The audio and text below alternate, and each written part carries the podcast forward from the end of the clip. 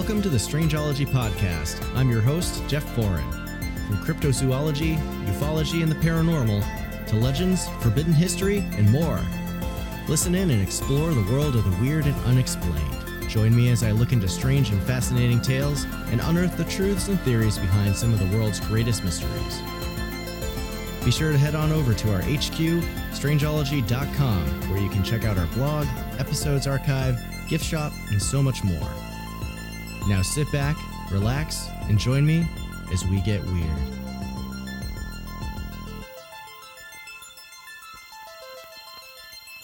Hey everyone, thanks for tuning in to today's episode of the Strangeology podcast. I hope everyone out there is enjoying the spring weather. We were in New England, but apparently decided to skip spring, summer, and fall, and we've jumped right back into winter for a minute since it's actually snowing as I record this. I've got so many projects outside to do this summer that I'm sort of looking forward to. Some I'm dreading a little bit, like rebuilding two fences and taking down a collapsing stone retaining wall. And I don't know what I'm doing with that. Fun stuff. but uh, the summer is uh, shaping up to have some cool things going on for the podcast otherwise. Uh, so definitely stay tuned for more updates on that front. Anyway, I uh, I just did a big giveaway on Instagram after I hit 5,000 followers over there as a thank you to everyone who supports and follows Strangeology.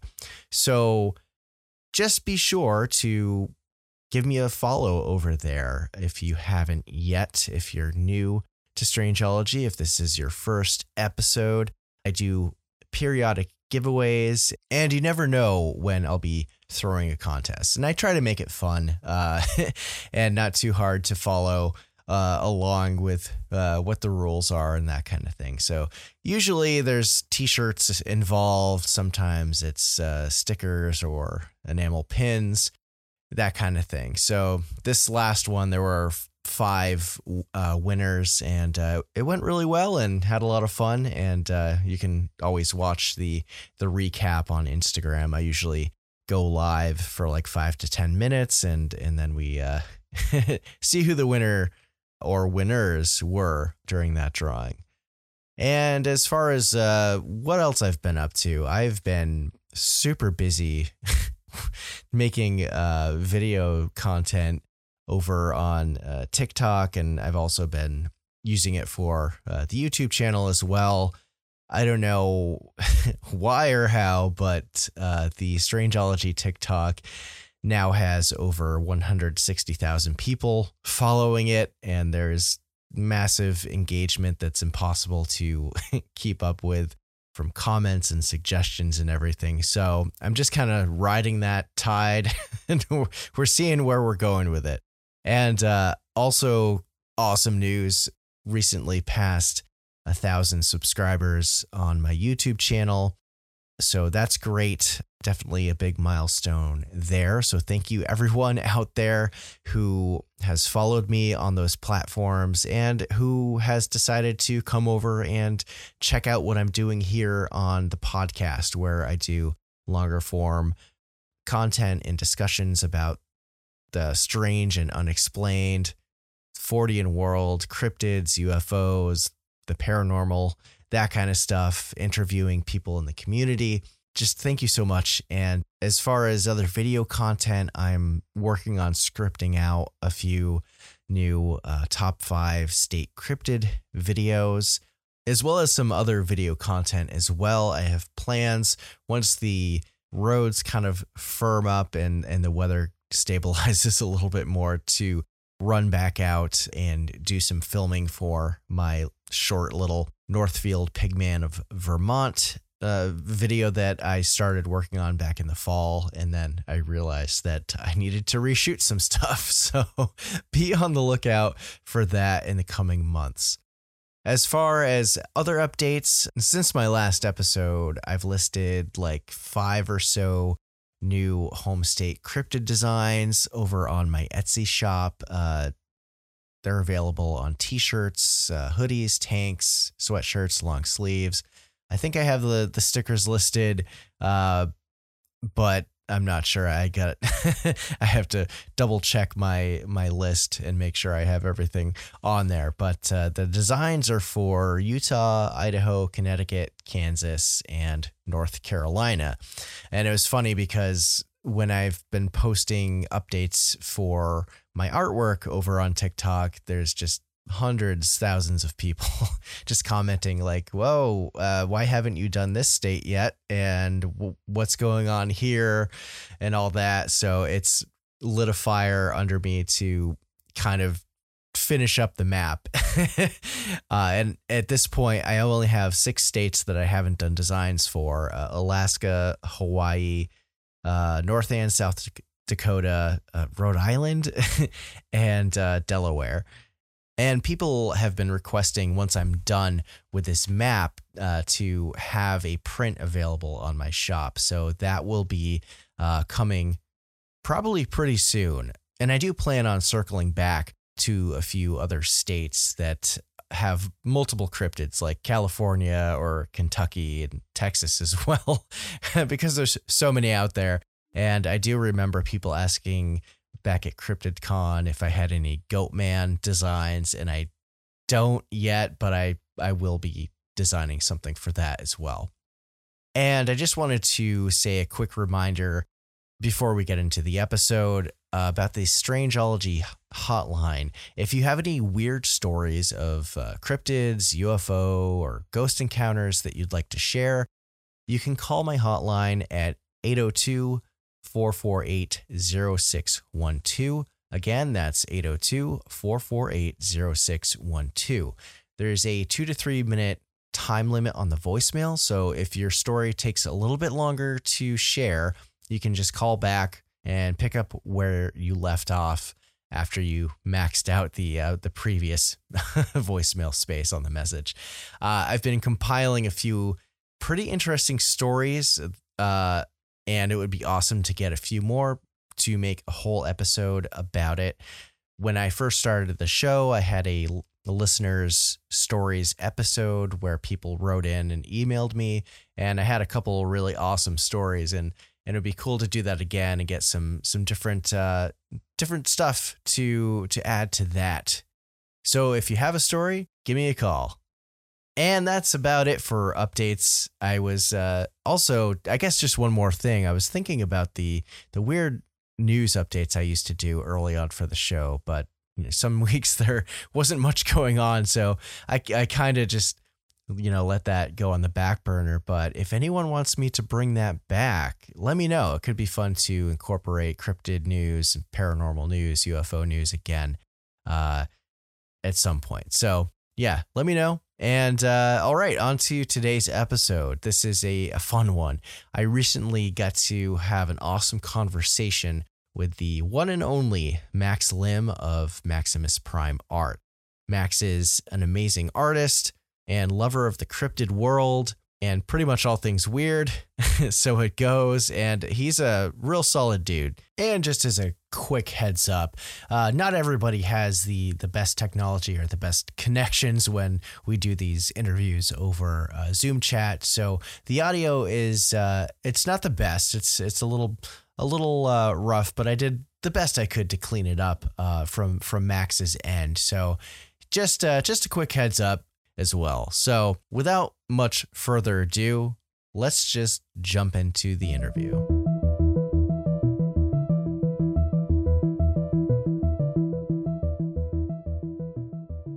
All right, welcome back to the show, everyone. Tonight's guest is Max Lim. Max and I connected on Instagram quite a while ago. I think it was like sometime in late 2020, early 2021. I can't I can't remember. exactly. Uh, but we wound up being able to meet in person at CryptidCon in Kentucky last year, which was a blast. Um, so you know, it was awesome to meet in person, along with so many other people. Um, and so I'll just do like a brief intro here uh, about who Max is and and what what's up. So Max is based in St. Louis, Missouri, uh, where he works as a transaction attorney who specializes in healthcare and real estate law. But beyond practicing law, he's also a father, a husband, a small business owner and the artist behind Maximus Prime Art. And Max has a passion for lore as well as art, and he designs and sells some amazing cryptid themed merch. And it all kind of started when he and his wife found out they were expecting their first child during the start of COVID. And he set his sights on creating this kind of kid friendly Bigfoot themed nursery uh, for his kid. And, you know, remembering a love for cryptids uh, he had as, as, himself as a kid. So, kind of, you know, passing the torch down there. And, uh, you know, this seemed to inspire a return to Max's love for art and the weird world of cryptozoology with a lot of fun and interesting projects that we'll be talking about shortly. And uh, in addition to that, he's working towards creating the Disney of the weird along with a cryptid themed amusement park. So thanks for coming on to the show tonight, Max. Uh, so glad to have you on finally. How are you doing tonight? I'm doing awesome. Thanks for having me. I'm super excited to be on here tonight. Yeah, yeah. That's awesome. uh, so you've got this like prolific set of projects you're working on. Uh, but before we talk about those, can you can you tell my audience uh, how you got into art? Is it something that's always been with you, or did it develop later in life? Yeah, so it definitely started when I was younger. I loved to sketch and doodle since I was a kid. And throughout high school, I did art shows, I did sculpting.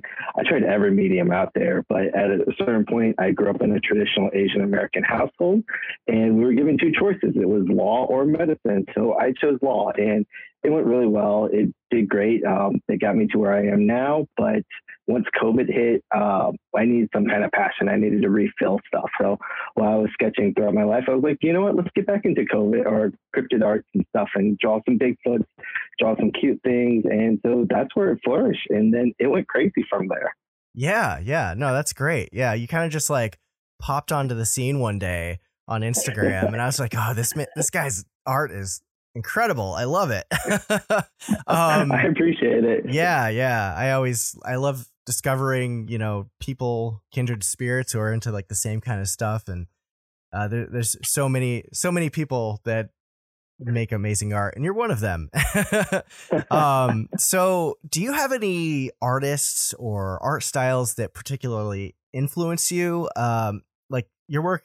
it looks like it belongs in a cartoon, and I mean that in a very positive way.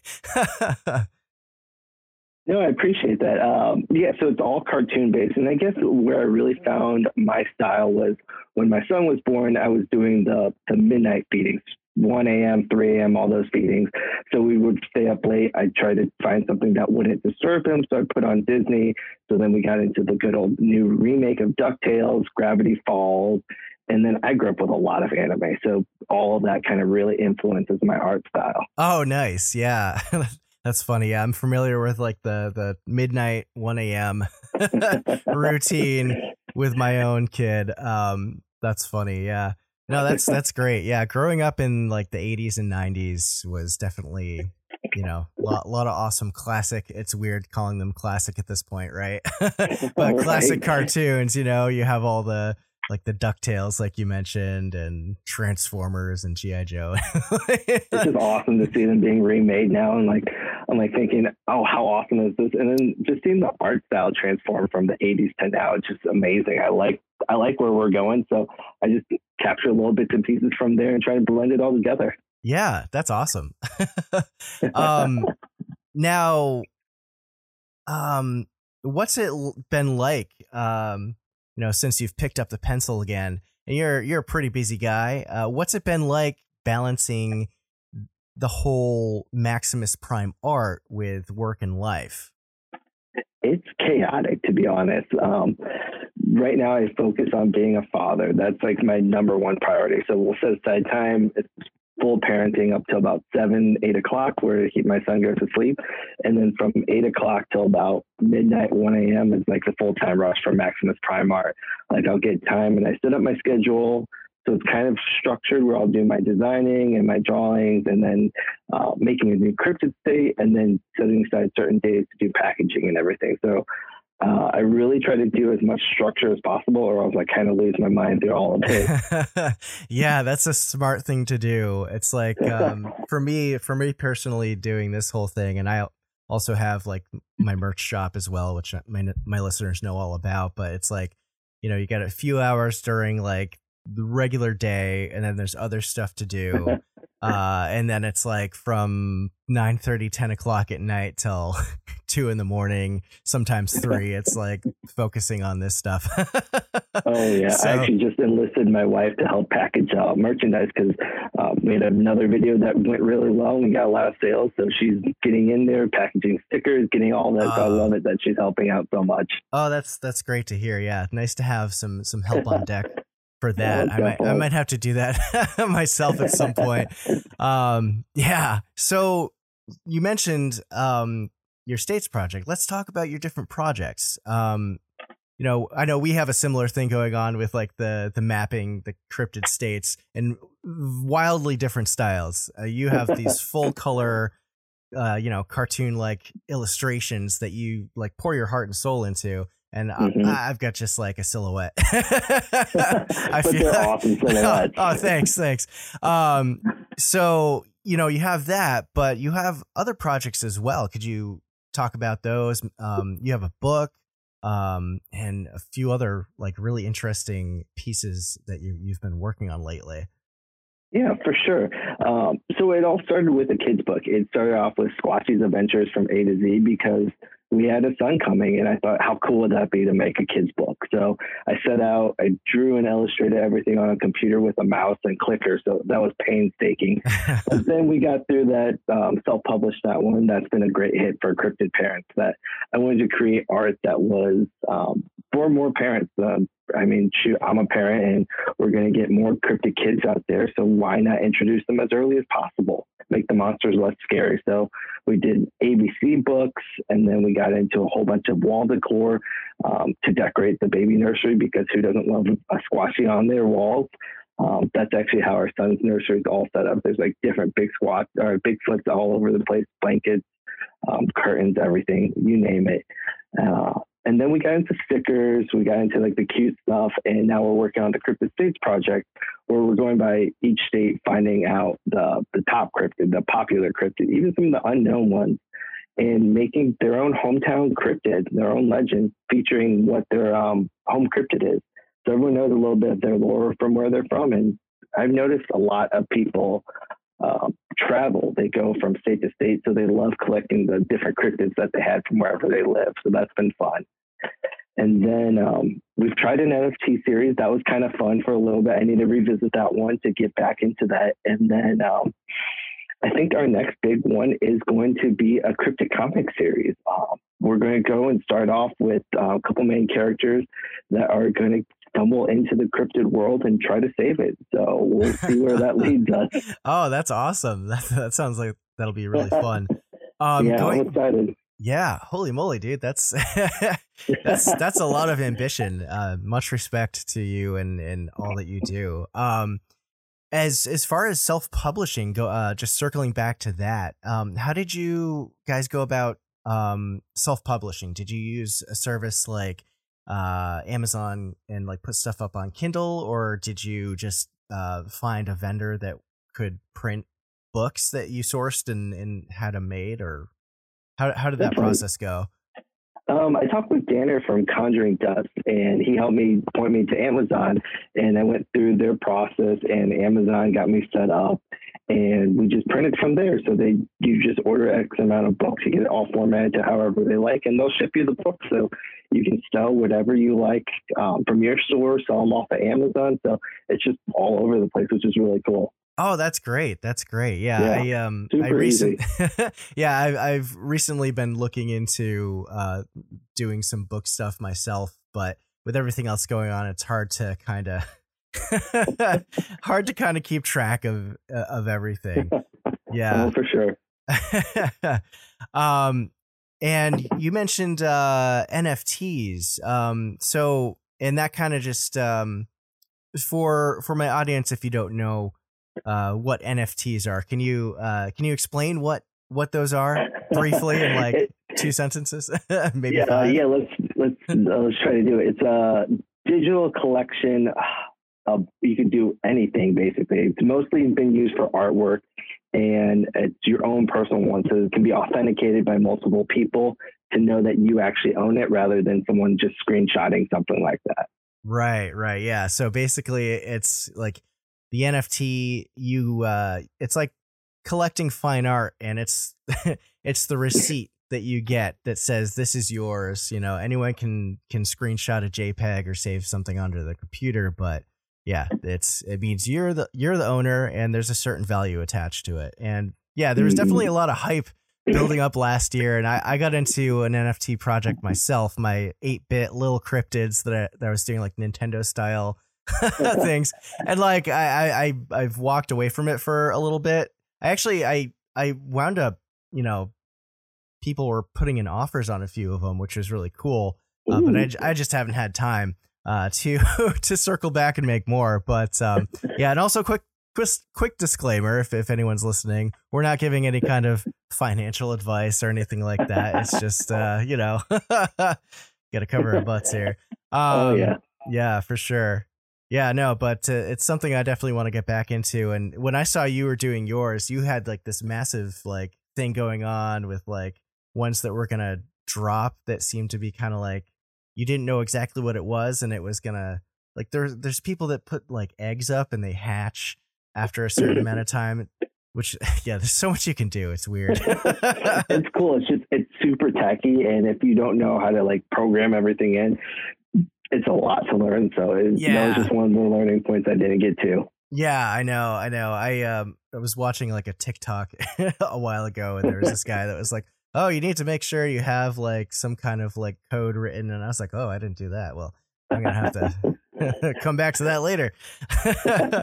um, yeah, that's that's wild stuff. All right, so um, I noticed that you use Kickstarter to fund a lot of your projects. How's your experience uh, been using Kickstarter? Because you keep a, a, like a lot of stock of all of your stickers and your shirts and stuff um, at yeah. your your office. Mm-hmm. So Kickstarter, it was a really good process. Uh, I think they keep it really organized. You can bring in people on there if you have a popular Kickstarter. They actually push out your project to other people, so that we got a lot of sales.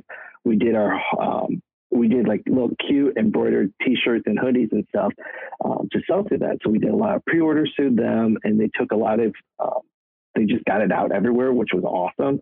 And so that way I was able to build up my mailing list, um, connected with people who really liked the project and then collected the funds and set the expectation. That was probably the hardest part, but um, we ran a little bit over on some of it, but it went really well overall. I loved it, and I'm excited to try up Kickstarter again for an enamel pin series. Um, yeah. So that's going to be the next one.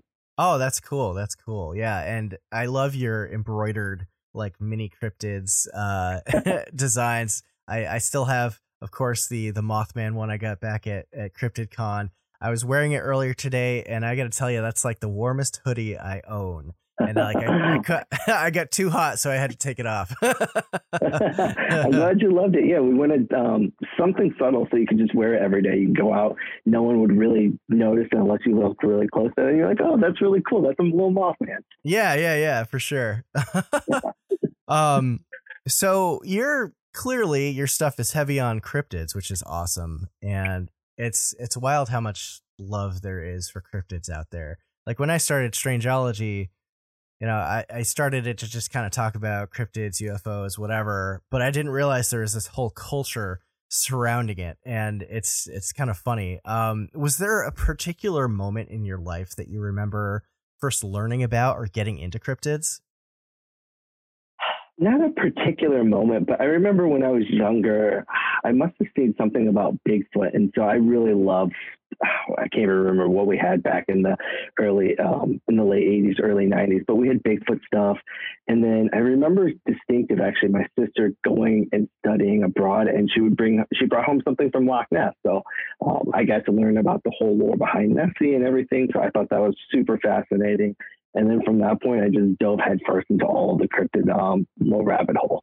Awesome. That's great. Yeah. I feel like my first um, cryptid exposure I mean, it had to have been Bigfoot on like some TV show on like Sci-Fi or or Discovery Channel, but I do remember like watching um America's Funniest People, which was like the like the alternate show to America's Funniest Home Videos with Bob Saget, R.I.P.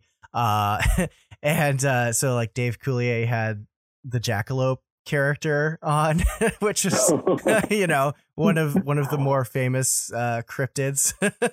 um, and yeah, like Loch Ness Nessie, that was like a big one for me too. Growing up, I Mhm. did like a, a book report on Nessie when I was in like the sixth grade and like presented this whole theory that like oh Loch uh the Loch Ness monster could be a like surviving plesiosaur uh species that that um survived millions of years somehow. So yeah, I love funny. that.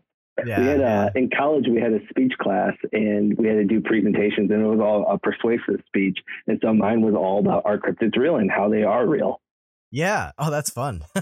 Yeah, it was a good time. I got an A in that class, so it worked out. Nice, nice. That's awesome.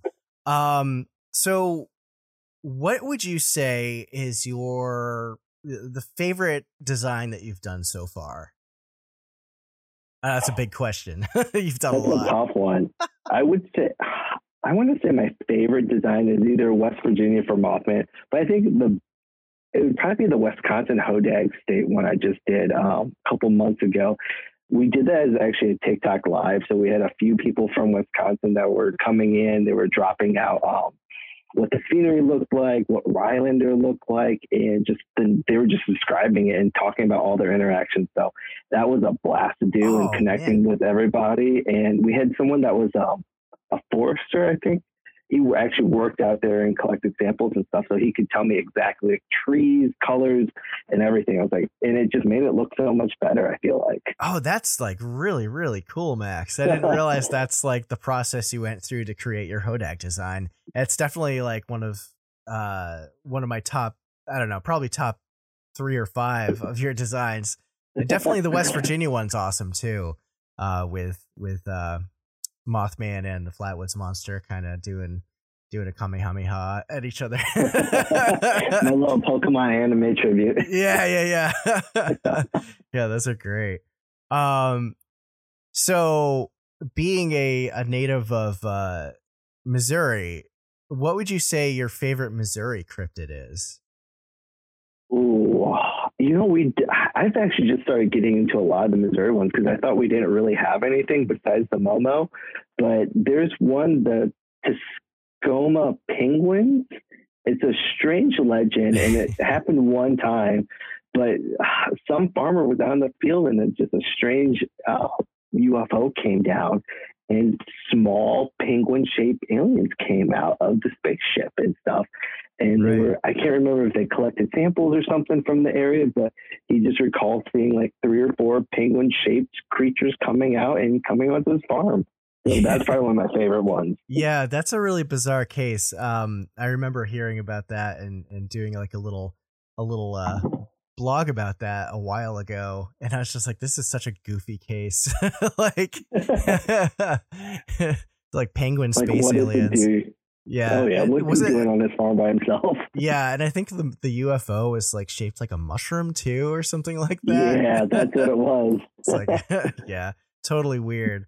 Um, yeah, there's there's definitely it's funny, man. Like, um, so you know, I've been doing this this whole series of like short, like one minute videos about cryptids over on TikTok, and so many people look at the videos and they're like, "Oh, do this state, do that state, do this state. Oh, I bet my state doesn't have anything." And like so many people don't realize that literally every state in the in the United States and pretty much every country in the world has at least like five cryptids.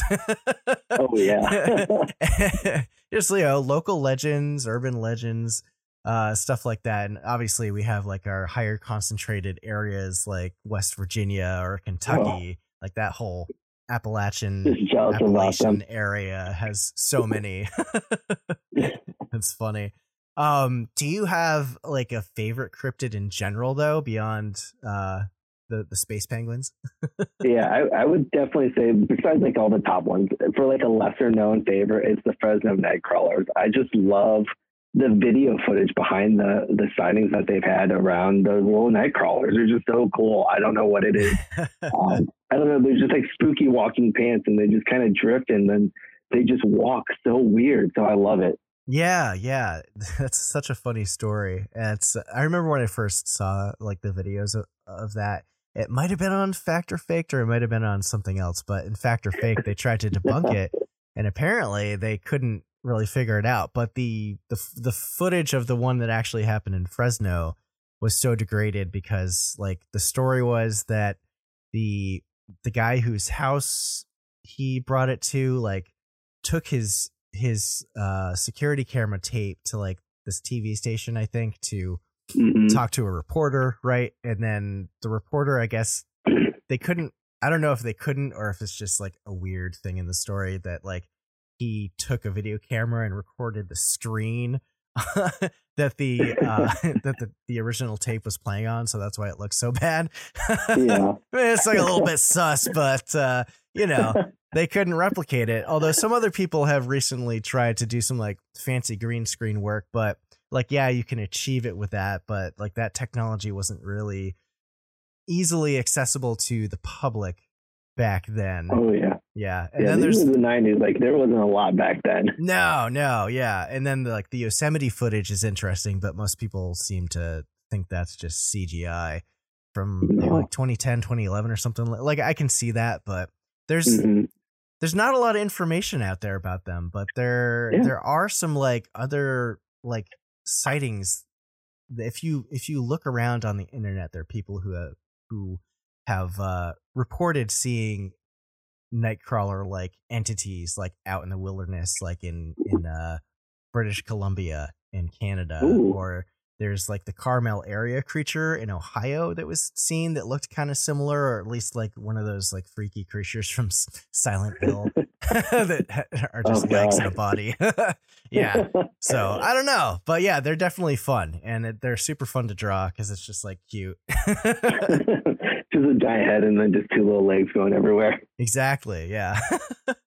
um. So, what would you say is your? Do you have like a favorite cryptid themed uh movie or like a TV series that you uh gravitate towards? Yeah, so I mean, definitely when I grew up, it was like Lost Tapes and Finding Bigfoot. Those are like two like monumental parts of like my whole growing up into cryptids, but um, definitely Expedition Bigfoot right now. It I feel like just the way they've presented it, it just looks awesome. They're bringing such amazing technology, and even just it seems so realistic. Like Ronnie running after Bigfoot into the woods, and like this is his one moment to actually see it, and no matter how dangerous it is, he's just going straight for it. I'm like, that's a man of passion. I would totally do something like that for like that glimpse to actually see it real. Yeah, was that in the first season? I've only seen the first season. I know they're like on season three now. I so yeah, I would say on. it was like early in season one, but yeah, yeah definitely. Yeah, yeah, I remember it being pretty interesting. Uh, I was recently uh, binge watching all the the old seasons of Finding Bigfoot and stuff, and I remember at, at CryptidCon, like I stopped by the table. I saw like uh Moneymaker and then I passed by him and then Cliff was was hanging out uh just by himself and I like went up to say hi to him and I was like, "Oh yeah, I've been watching the show." And he was like, "Yeah, I never actually watched the show. I don't I don't go back and watch those episodes." I'm like, "Right on, dude. Right on. It makes sense. I mean, I don't go back and watch my podcasts unless I'm editing them." yeah. Um so here here here's a here's a question. Um, what do you think Mothman is? Ooh, that's a good question. Um, Mothman, I feel like it's almost just like a cryptid out there. It's just a winged cryptid, which is weird because it blends in with a lot of native folklore. And I think it's there to bring messages. Uh, maybe it knows like what's going on. I know they brought in the whole harbinger of doom stuff, but I think that there's more to cryptids out there. Like they can sense something else coming out there. Like if it's whether they're from another dimension or whatever theories that you have. But I think it has a, a greater sense of what's going on in the world. And it's some kind of flying creature out there. I don't know if it's more moth like or more owl like. I, I like the owl style. That's one of my favorites personally. Yeah, yeah, same, same. Yeah, there's a, a lot of lore and and legends about flying cryptids who uh, like are kind of like these yeah harbingers of doom. And i remember gosh it was probably like 2020 i can't remember the exact name of it but somebody in one of the discord groups that i'm in posted uh some kind of like little uh snippet that was from like a book and it was this legend of a uh what I can't remember the name of it right now. It's escaping me. It was like some kind of like man bat dragon type thing and it came from China, I believe. And it was like this old legend. And like there's also like the legend of the Garuda from India. So it's like mm-hmm. this whole thing that's like worldwide. It's really interesting. And I got to wonder if there's some kind of like connection between all of it. It's like some kind of presence that's that's been there for eons. it freaks me out when you like line up all the different cryptids or folklore across all the different cultures. There's a lot of synchronicities amongst all the different ones, which kind of that's what really scares me. Yeah, yeah, for sure. well, moving away from scary stuff. Um, let's talk about this uh, this cryptid inspired theme park that you have uh, dreams of creating someday. Let's talk about that for a minute. Definitely. Uh, it's one of my, I guess, bigger pipe dreams. I figured my first dream was to make the kids book, and we made that a reality. So I wanted something much bigger and doing a whole almost Disneyland like theme park with cryptids and everything. And so we've been just kind of plotting out just really rough sketches on different things. But I thought it'd be fun to have like Bigfoot rides with roller coasters going through trees, and then you could spot Bigfoot's running through it next to it, and all those different things, and have live. Um, almost like cryptids dressed up, like running throughout the park, and people could chase after them and find them, and then finally take a picture with Bigfoot or something like that. Oh, so that'd be that'd be a fun little park for families because there's so many people into cryptids. I had no idea like growing up, I thought I was just almost like the weird kid that loved like reading about Bigfoot and Loch Ness monster and all that. But there's just like a whole community out there. So yeah, definitely something bigger I want to do. Yeah, no, that's awesome. Um, yeah, it's funny. Like thinking back to CryptidCon, there were so many families that came there that had younger children, teenagers, all that stuff. Which is, I mean, that would be an amazing, an amazing thing to accomplish for sure. Have you? Are oh, you yeah. familiar with uh, Gator Gatorland in Florida? Yes, I've seen I've seen little parts of it, but yeah. Yeah, so like back in like 2020, I think when they like reopened, when things kind of like evened out for a little bit, they they brought in uh, a character there called the social distancing skunk ape. So he would like go around the park and make sure people weren't like clustering together. um, oh, I love that. Yeah, yeah. I think. Uh, do you know uh, Yami from uh, Cryptid Chat uh, with Yami? Mm-hmm. Yeah, yeah. She. so she she's she's a Florida native, and I think she she went there one day uh, with with her family, and I think they got some pictures of the the, the social distancing skunk ape. That's how I found out about it, and it's it's a pretty hilarious thing for sure. I would I would love oh, to visit. Like I would love to visit your park someday, Max. That would be. Oh. I appreciate that. Yeah. Do you think it would be in St. Louis, or would you try to find like a, a different location for it? I, I want to do honestly. I would love to do West Virginia just because it's mm. the whole like epicenter of weird things out there for creepy creatures. But I I do have a good fondness of St. Louis. We have Six Flags, and I think we could bring out more cryptid stuff out here. Plus, we're right in the middle of the U.S., so everyone could fly here. Yeah, that's a good point. That's a good point. and St. Louis is kind of like the gateway to the West, too, right? yep, exactly. Yeah, I thought yeah. it'd be cool to do that, and um, we'd put like Airbnb, like a cryptid theme uh, resort on there, where you could stay in like a Bigfoot nest style um, little cottage, a little Mothman perch, um, a Baba Yaga hut, something like that. Just oh, all dude. these different like curated things. That's that's hilarious. oh man. Um if you were going to do it in West Virginia though, where in West Virginia do you think you'd want to try and make something like that? See, I'm not honest. Honestly, I'm not too familiar. I know Cryptid Bash is coming up, so maybe over there we could do something, set it up there. Yeah, but, yeah. Uh, honestly, not too familiar. ah, right on. Yeah, Morgantown's uh, Morgantown's a good sized town. It's uh, I think it's mostly like a, a college town, but uh, yeah, a lot of West Virginia is pr- pretty rural. Like Sutton uh, and Flatwoods and and those places are pretty rural. You'd have to probably stick to there, or like the capital yeah. area. Point Pleasant is a very small town with like one street going through it. I mean, that would obviously be like the ideal thing, but it seems like I, I, up even bigger. Yeah, yeah. I, I, I have, I have heard, uh, and that that some sometimes I don't know.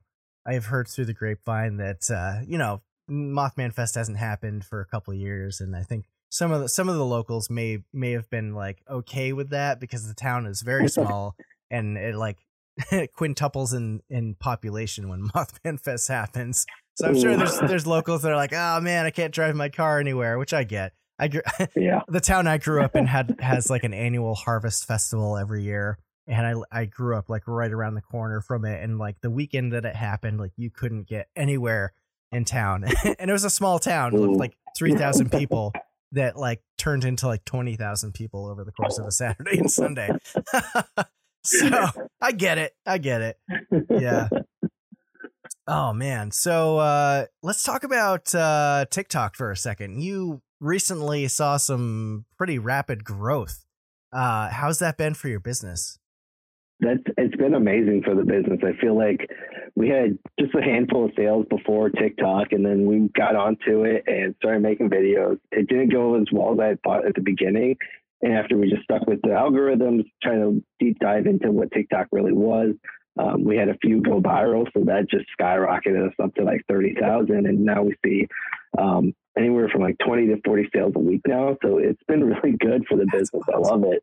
Heck yeah, dude. That's so awesome. yeah, yeah. TikTok's a, a, strange animal. You know, like it I, definitely is. I joined it and I like hit like I don't know four or five thousand followers, and I stopped like putting energy into it. And then I decided to come back earlier this year and like shot up to like fifteen. And then over the past like month or so, I had one video go viral there that has like millions of views on it now, which is crazy.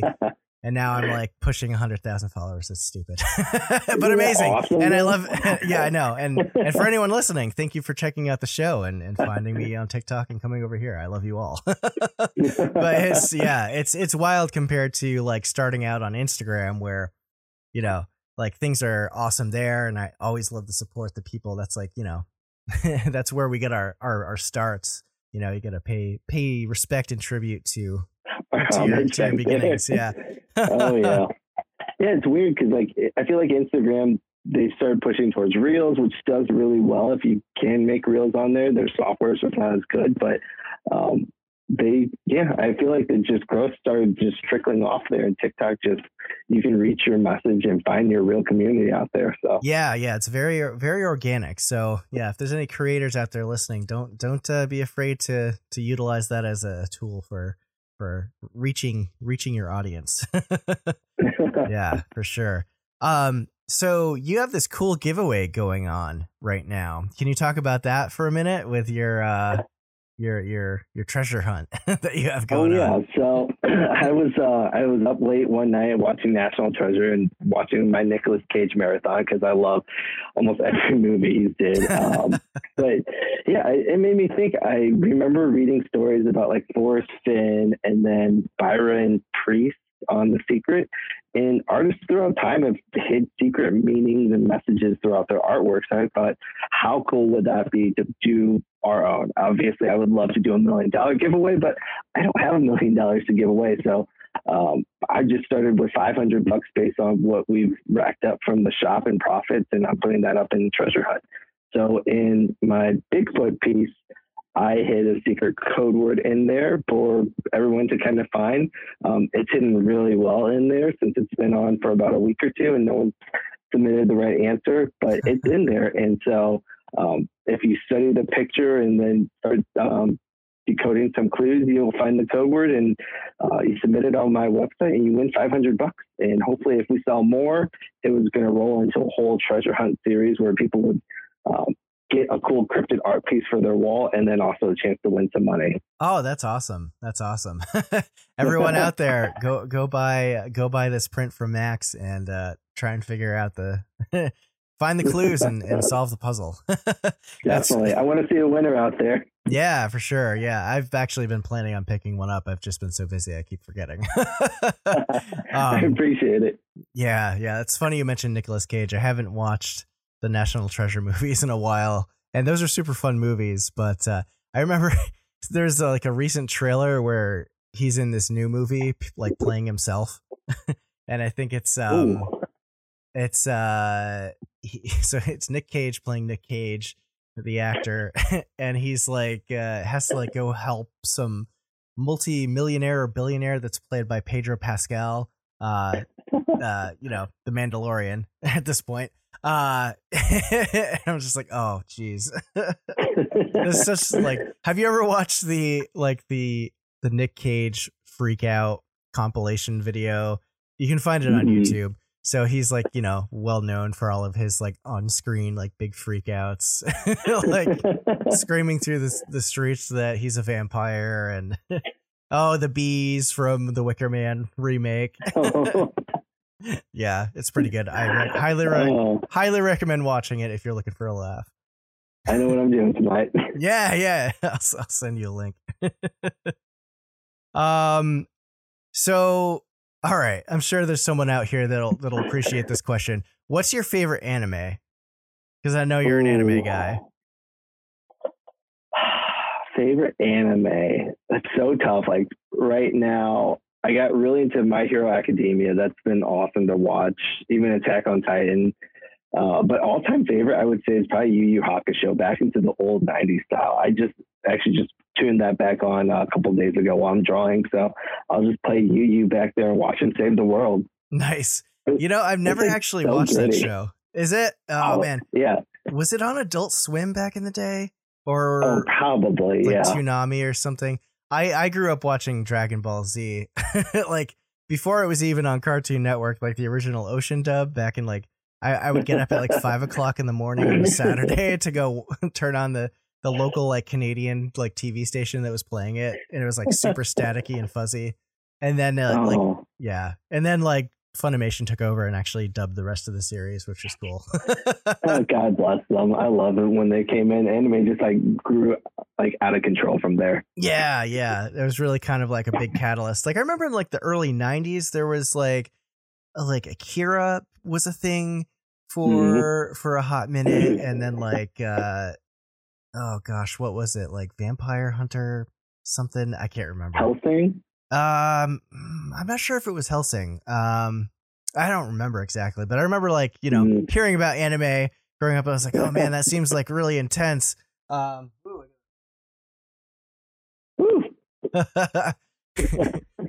overheated. Um, so yeah, I don't know. It's just like uh, that stuff was like too intense, and then like Dragon Ball came out, and I was like, "Oh, I like this," even though it's like super violent at times. But the, the, the new series, Dragon Ball Super, isn't isn't so much, but it's uh, still fun. oh yeah, I, I like. I tried watching some of the Super. It just doesn't bring back the good old memories of yeah. the original DVD yeah, the, tournament. The animation, the animation isn't too hot, but they they they they uh, upped their game in the last the last like arc which is cool. oh yeah, I love yeah. seeing everyone just get more and more powerful throughout all of Dragon Ball. so when does it end? yeah, that's that's pretty funny. Um, all right, so back to cryptids. that was a weird anime tangent. People are probably like, "What the hell?" Um, what would you say uh, your favorite like cryptozoology book is? Ooh, cryptozoology book. I think I got um I actually rented this from the library because I was doing research for the state project, but it was an encyclopedia of cryptozoology. That thing is like massive. So it was awesome to dive into there.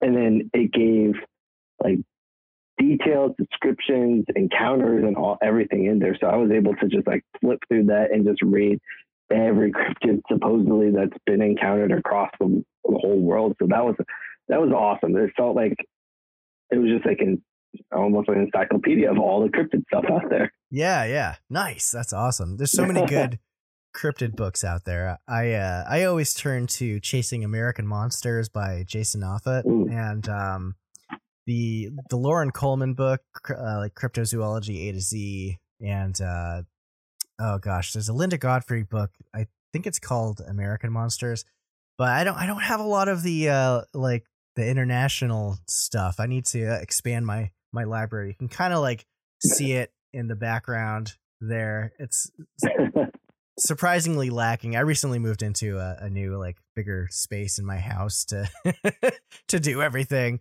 Uh because I was like, you know, I don't have a lot of room in this corner of of the attic. I need I need more space. the same way. I was sitting underneath my basement staircase and we just expanded into the full basement. hey, that's awesome. Yeah, yeah. that's great. Yeah. Um, I've been planning on getting like some kind of workbench table because I've got like my heat press and everything, and I recently ordered like uh, a bunch of um, glow prints uh, for. I've got this shirt design that says like "We out here" and it has like the Bigfoot with the UFO and Mothman. Not sure if you're familiar with that one, but it it's a glow in the dark print. Um, and the vendor I use for it takes like two weeks to make them. And I'm, people are always like, "Hey, where's my shirt? Where's my shirt?" And I'm like, "Okay, I need to figure out something a little, little bit quicker here." so yeah, find finding vendors is is tricky uh, Oh, sometimes. it's and- brutal. yeah, yeah. what would you say is your your uh your your most nightmare experience with a vendor so far? Um, you know, honestly, I'm trying to think. Oh, I guess print. So we, I use Printful for a few things, and it's actually I just moved away from it just because um, I felt like the product quality was going down a little bit, and we would do um, some print-on-demand shirts and everything, and things were coming out crooked. Um, the prints weren't coming out properly. They looked like they weren't like I guess very thick of a vinyl trans Mhm. uh, transfer, so like it bled through to the shirts. I mean, the customer service was great. Everything got refunded, but it just wasn't good for my customers. So it, it reflected poorly on the shop. So that was probably the worst kind of experience. It just kind of happened sporadically, but um, yeah, that's about the worst that we got. We we just started investing into our own equipment actually, and Yeah. we got a, a Glowforge so we could do some laser prints. And I wanted to do what you're doing, just take it into my own hands, not Yeah. wait for a turnaround. So now we can do all the prototyping here. That's awesome. That's awesome. Yeah, like I, I wish I had the space to like get a screen printing thing going. Um, I have I have my eyes on this like uh direct to film printer, but it's like super duper expensive. Oh, might yeah. might be like a thing like a couple years down the road, so I can do my all my own like heat transfers and stuff like that. Um, but yeah, oh the Glowforge. I wanted to talk to you about that because you've been doing uh these bookmarks and and yeah. like rings and stuff. Like, how's that been? That's really cool. It's been awesome. Um, it took me a while to get used to the Glowforge because it's um, it does like SVG files and does cutting stuff, but it does it works awesome. If you have like Procreate on an iPad, you can sketch out whatever you want to do and then just reload it up to there. So the world's your oyster basically. Um, uh, we got we got a bunch of blank wood from them that they ship to you for free, so then you can kind of test it on there. So we're messing around with bookmarks. I'm to start getting into earrings. I actually just started making leather patches, so I'm to put those on hats too. Um, but basically anything you can think about. I wanted to actually do a 3D print and layer different things of wood on there, so it can create um, a 3D version of a forest with Bigfoot and Mothman, and everybody hiding in there. So uh, it's just weird stuff. Whatever my ADHD brain comes up with, that's where we're going with. yeah, yeah. Tell me about it, man. You got you got a lot of great ideas. You should. I just need more time. yeah, exactly. Yeah. Uh, if if only we had more time during the day. Um, oh yeah. Yeah. So, um, can you talk about uh, any plans you have going on for the rest of 2022? Are you doing any uh, festivals like vending or traveling to any sites to go see some like cryptid spots? Uh, what do you, what's on your radar? Definitely. Um, right now, the first one on the radar is definitely Cryptid Bash 2 in uh, West Virginia. So when we drive, I think we're going to drive out there, but definitely going to go visit Point Pleasant first to go check out the Mothman statue. Uh, I'm super excited to been there. So I, I, heard great things about it, and I know the Loft Boys they they put on a great event for everything last year, and see all my good cryptid friends again. And right now, that's about it. I have been playing with the idea of doing the Van Meter Visitor Festival too in Iowa. So that's relatively close. Yeah. And uh, that's really about it on the map. The the whole family life kind of keeps me very um, very occupied with my time. So, but I'm going to try and get at least two or three this year. Yeah, yeah. The Van Meter Fest would be cool to do someday, or like the Hodag Festival up in Rhinelander. Definitely.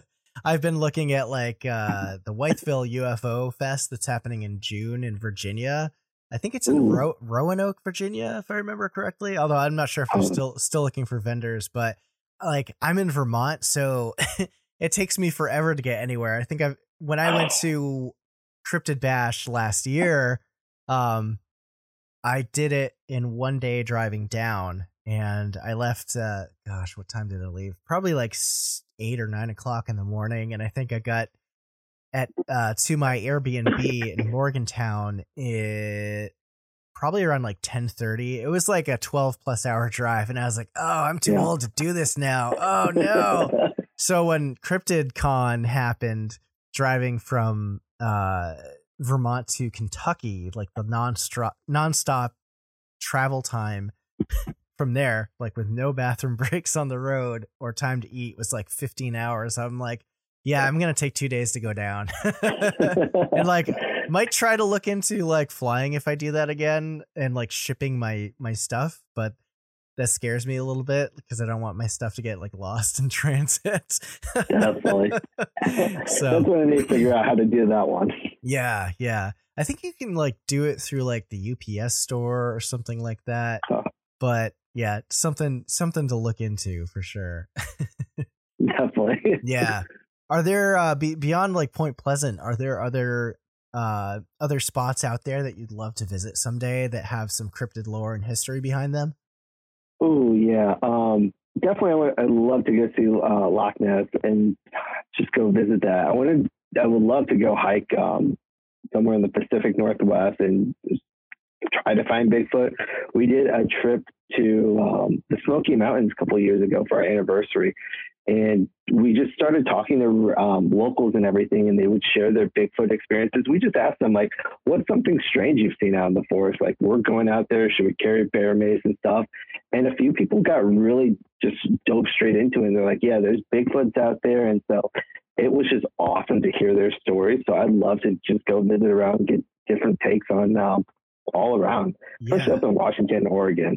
Yeah, yeah, for sure. Yeah, if you ever go to like the Olympic National Forest in, in Washington, I mean that place is mm-hmm.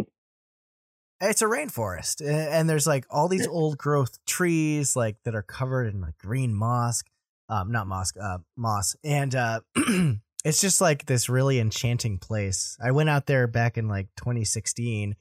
Um, my partner and I went to uh the Sol Duc Hot Springs, which is like this little resort where there's natural hot springs that they like pump into all these like pools and stuff. Um, pretty cool experience. Smells like sulfur, but um, yeah, it's just a, a, wild place. Another spot that's really cool is um, and I I don't know if I I hype this up too much on the show or not, but like Arizona, like the Mogollon Rim area, like from like hmm. Payson up to like Williams and even like the Grand Canyon. Like if you ever find yourself out there it just feels super squatchy, just like the the pine forest and stuff. And they have the legend Ooh, of like cool. the the Mogollon monster out there, right? Which is kind of like this Bigfoot cousin uh, that's maybe a little bit more like human like than than an actual Bigfoot, but yeah, it's it's uh, a cool place to visit for sure. Oh, cool! I'll keep that in mind. Uh, yeah, we definitely want to go down to Arizona and check out um, some of the national parks and stuff. So that'd be great to go visit yeah. and check those things out. Yeah, definitely. Yeah, Arizona is a a must uh, must see for sure. Oh, awesome! Yeah, Yeah. my wife and I were just we're huge hikers, so anytime we can go out to the forest and just go enjoy ourselves, that's where we're going to go. Heck yeah, that's awesome. All right, well, we're almost at the top of the hour here. I've got uh, Oh, I've got a couple of questions for you from the audience. Uh, if you want to check these out.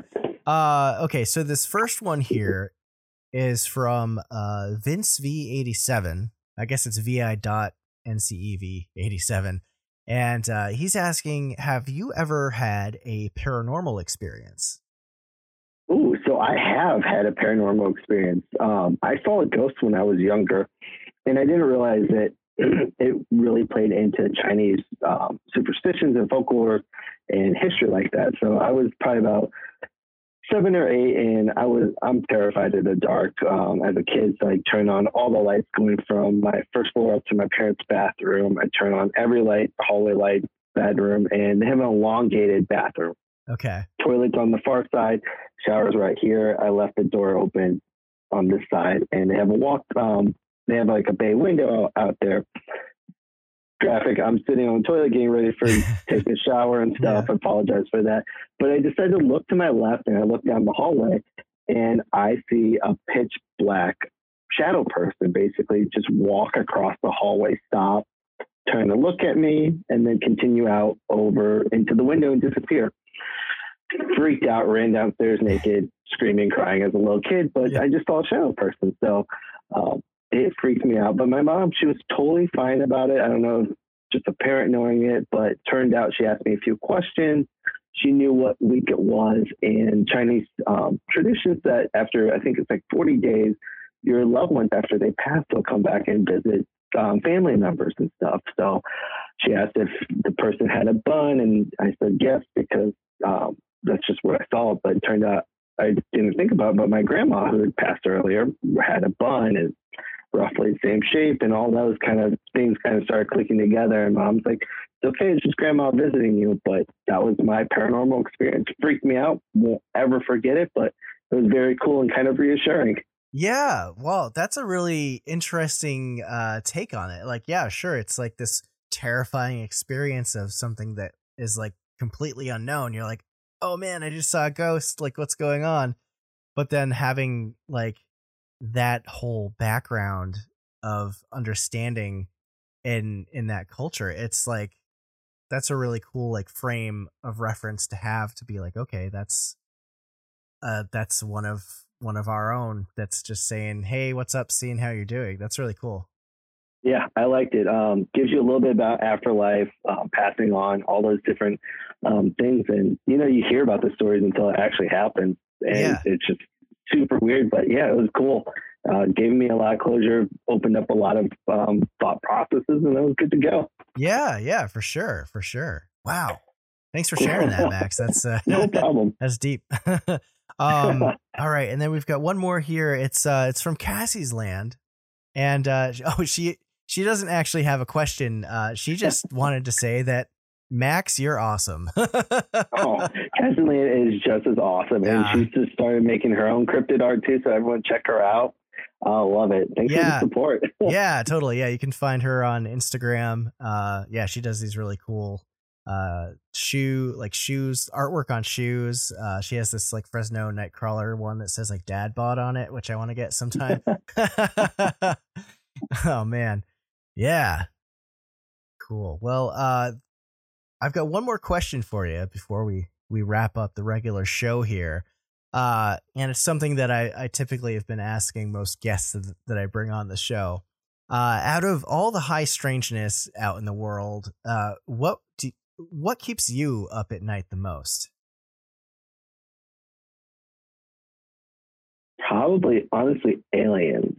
Um, I don't know why, but uh, I, we watched some video and it, it just kind of freaks me out a little bit thinking about them that there's something else out there. It's not really explained. And then just the technology from a lot of the abductions and encounters and phasing through walls. It's like no matter how secure you can make a house, you're always susceptible of being abducted somehow. So that that kind of freaks me out a lot on uh that's what keeps me up at night and if i watch the wrong alien documentary i just don't sleep for a week yeah, dude, I feel that one. Yeah, that was definitely like one of my number one fears as a kid. Like after watching like alien abduction shows, I'm like, oh god, the, the aliens are gonna get me when I sleep. Have you heard of the theory of um, aliens are actually angels? Uh, I've I've heard the theory that they're demons, but maybe not necessarily Ooh. angels. Uh, so I, I, think we were watching um, just some paranormal. I think it was the fifth encounter or fourth encounter, and someone had mentioned that. I was like, you know, that's a weird correlation of all the different like bright white lights, people phasing in and out of walls, um, and abductions and taking them up in a white light. I was like, oh, that's really kind of weird. And then the the alien took over a body supposedly, and they were speaking ancient Sumerian that I have no idea if that's true or not, but I was like, that would be a weird correlation for all of it. Right, right. Yeah. No, I remember that movie. Um, I was actually just talking about that recently. uh, the uh, Encounters of the Fourth Kind, and uh, yeah, that scene was was freaky. When oh yeah, it's like okay, so that like sure a fictional movie, but it's also kind of playing at the the idea that this phenomenon has been here for as long as like humanity has been around, and it's like potentially influenced or manipulated humanity in in some way or another. mm. Yeah, that's funny. Oh man. Um. All right. Well, thanks for coming on the show tonight. Uh, can you tell my audience where they can find you on the internet? Um, definitely. Uh, thanks for having me. Uh, you can find me on TikTok, Instagram, sometimes Twitter. I'm just starting to post on there, and uh, Facebook. All of it's at Maximus Prime Art, all one word. And you can find me on those social medias. Nice. Awesome. Well, yeah, definitely check out Max's artwork and support his business. He does amazing work. And uh, we're going to take a quick break here. And after the break for my patron members, we're going to step on into Strangeology Beyond and talk about some fun and interesting Fortean topics uh, surrounding Missing 411, I believe. So definitely stick with us after the break. And thanks again, Max. We'll see y'all next time.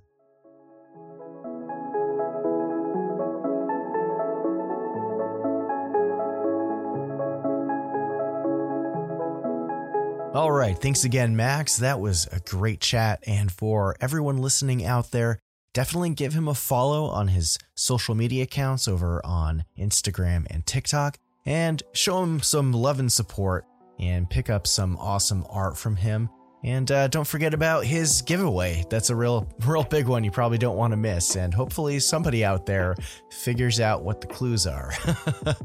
I'll link the, all of that in the show notes. And as I always do in wrapping up an episode, I've got to give a big thanks to everyone out there who listens to the Strangeology podcast. And to all who follow me wherever you find me online.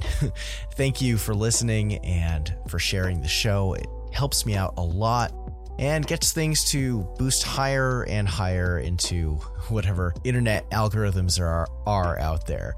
We're quickly approaching 20,000 downloads, which is huge. And man, it's been forever since I checked out where people are listening out there but the show now has listeners in 67 different countries around the world. Talk about wild.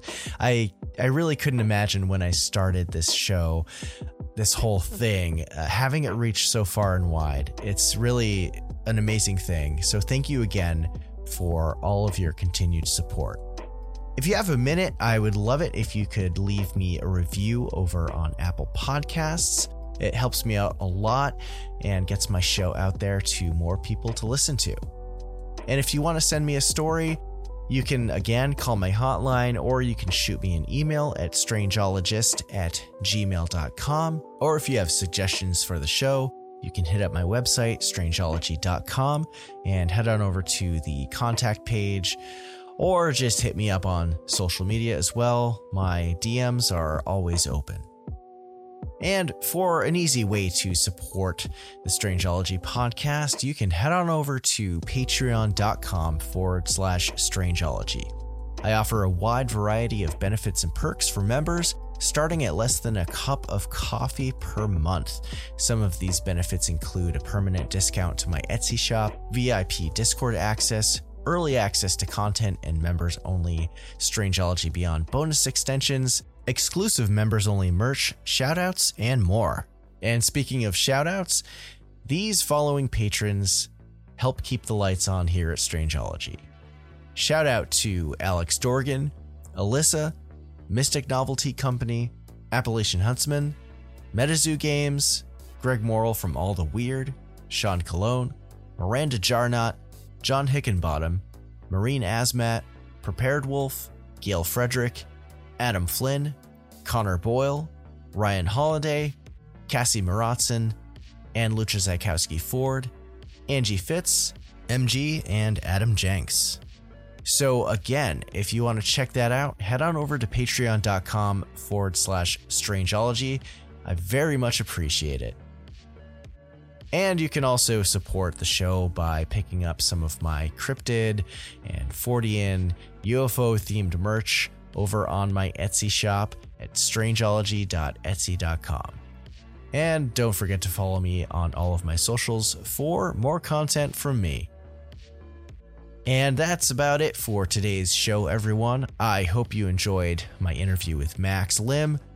And for members, we're going to take a short break. And when we return, Max and I are going to be discussing the strangeness surrounding the missing 411 phenomenon, theories about it, and we even get into some stuff about flying humanoids. So stick with us. And for everyone else, take care of yourselves and each other. And until next time, keep it strange.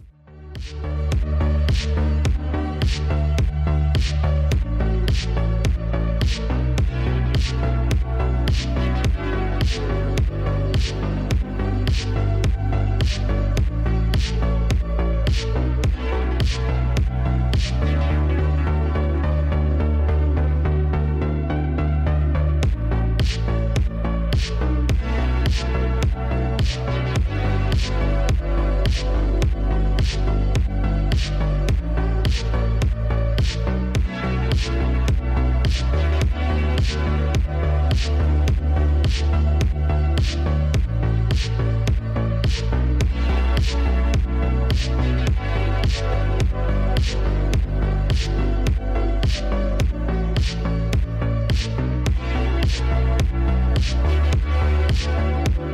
right,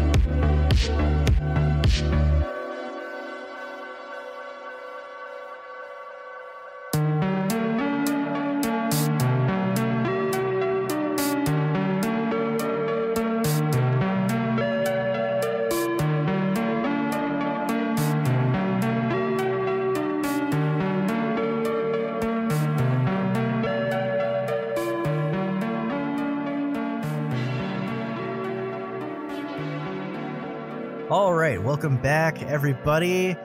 Thanks for sticking around for Strangeology Beyond, uh, the exclusive segment for all of you patrons out there. So, thanks again, Max, for, for coming on tonight. That was an awesome conversation. I loved hearing about all of.